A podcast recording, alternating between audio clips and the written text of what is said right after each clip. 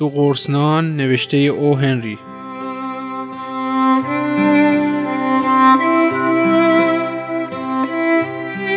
خانم مارتا میکام نانوایی کوچکی داشت از آن مغازه هایی که سه پله می‌خورد تا داخل شوی و همراه با باز شدن در زنگ به صدا در میآید.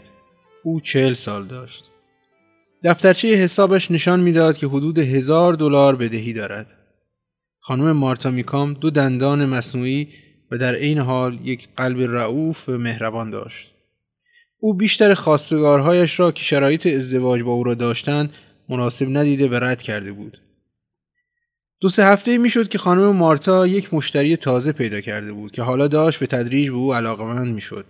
او مردی عینکی و میانسال بود که ریش خرمایی رنگش را با دقت و خیلی صاف و مرتب زده بود و انگلیسی را با لحجه غلیز آلمانی صحبت می‌کرد.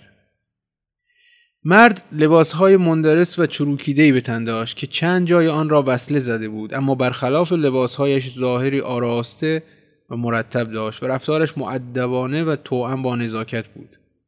او همیشه دو تا نان بیات می خرید. قیمت نان تازه پنج سنت و نان کهنه دو سنت بود و غیر از نان بیات نان دیگری نمی خرید. یک روز که مرد مثل همیشه برای خرید نان به نانوای آمده بود خانم مارتا متوجه لکه های قهوه‌ای و قرمز رنگی روی انگشتان دستش شد. حد زد که باید هنرمند پرکاری باشد. خانم مارتا با خودش فکر کرد حتما در یک اتاق زیر شیروانی زندگی می کند.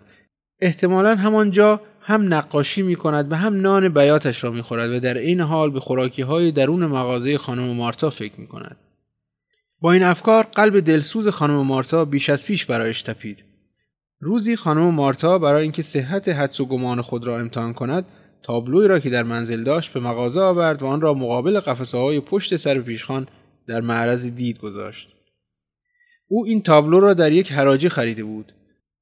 تابلو منظره ای از ونیز را نشان می‌داد با یک قصر مرمری فوق العاده باشکوه و زنی که از درون یک قایق موتوری خم شده و دستش را در آب فرو برده بود. هیچ هنرمندی نبود که متوجه این منظره زیبا نشود. دو روز بعد دوباره مشتری از راه رسید. تابلو توجه او را جلب کرد و گفت: تابلوی زیبایی دارید مادام.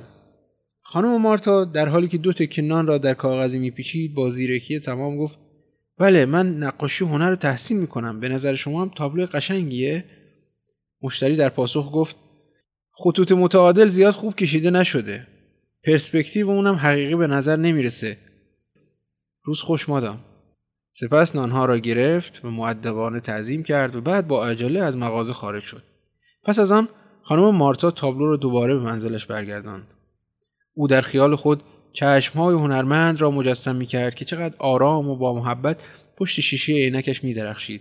قادر بود با یک نگاه منظره را ارزیابی کند و همینطور با تکه نان بیاز زندگی را سر کند.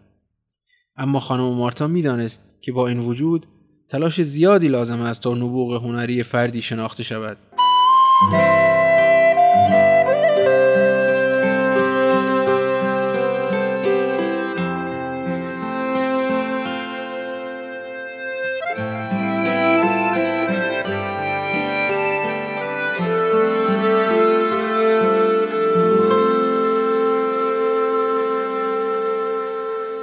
بعد از آن واقعه هنرمند خوشبرخورد که حالا خانم مارتا به او به چشم یک هنرمند مینگریست چند دقیقه با او حرف می‌زد و همچنان به سفارش نان بیات ادامه می‌داد نه کیک می‌خرید نه نان خامه و نه شیرینی های خوشمزه دیگری که پشت ویترین چیده شده بود او روز به روز لاغرتر شده و خیلی نحیف به نظر می آمد.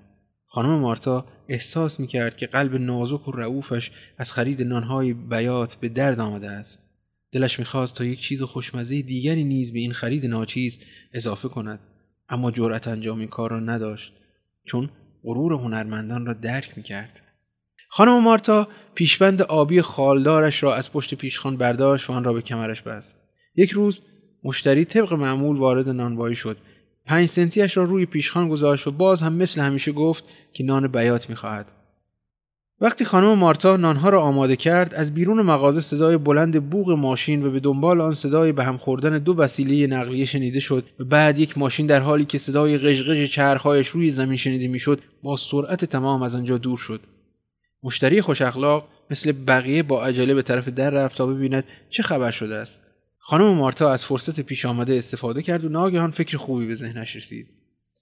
در قفسه پایین پشت پیشخان یک پوند کره تازه قرار داشت که شیر فروش دقایق قبل آورده بود.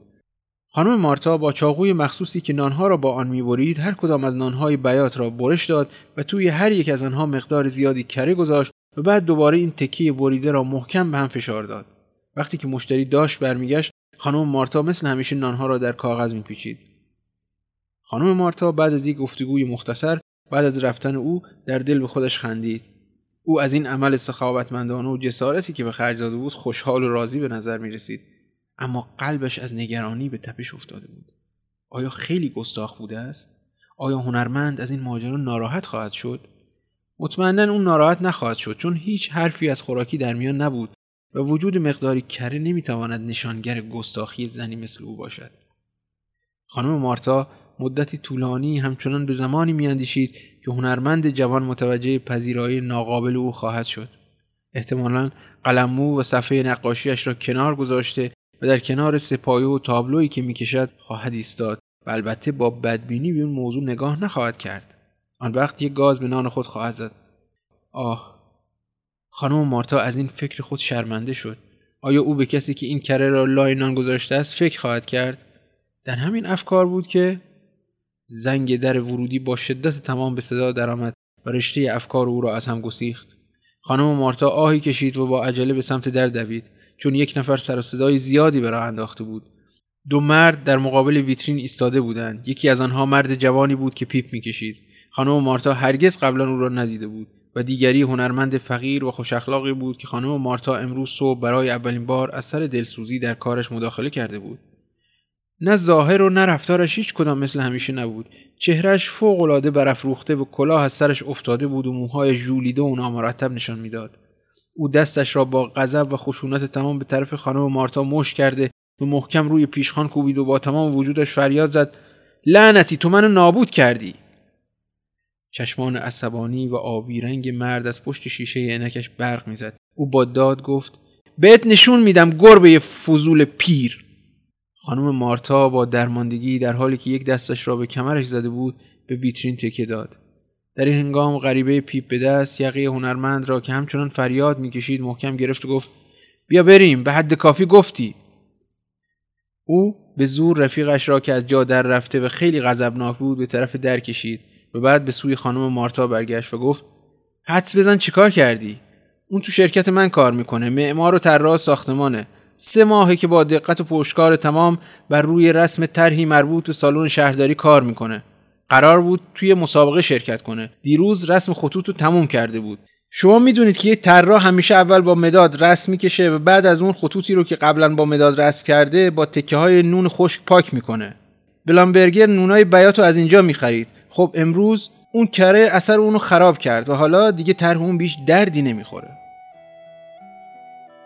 خانم مارتا میکام به اتاق عقبی رفت. پیشبند خالدار آبی زیبا را که از جنس ابریشم بود باز کرد و یک پیشبند کهنه پشمی و قهوه‌ای رنگ به تن کرد. سپس برگشت و در مقابل پیشخان به انتظار مشتری ایستاد.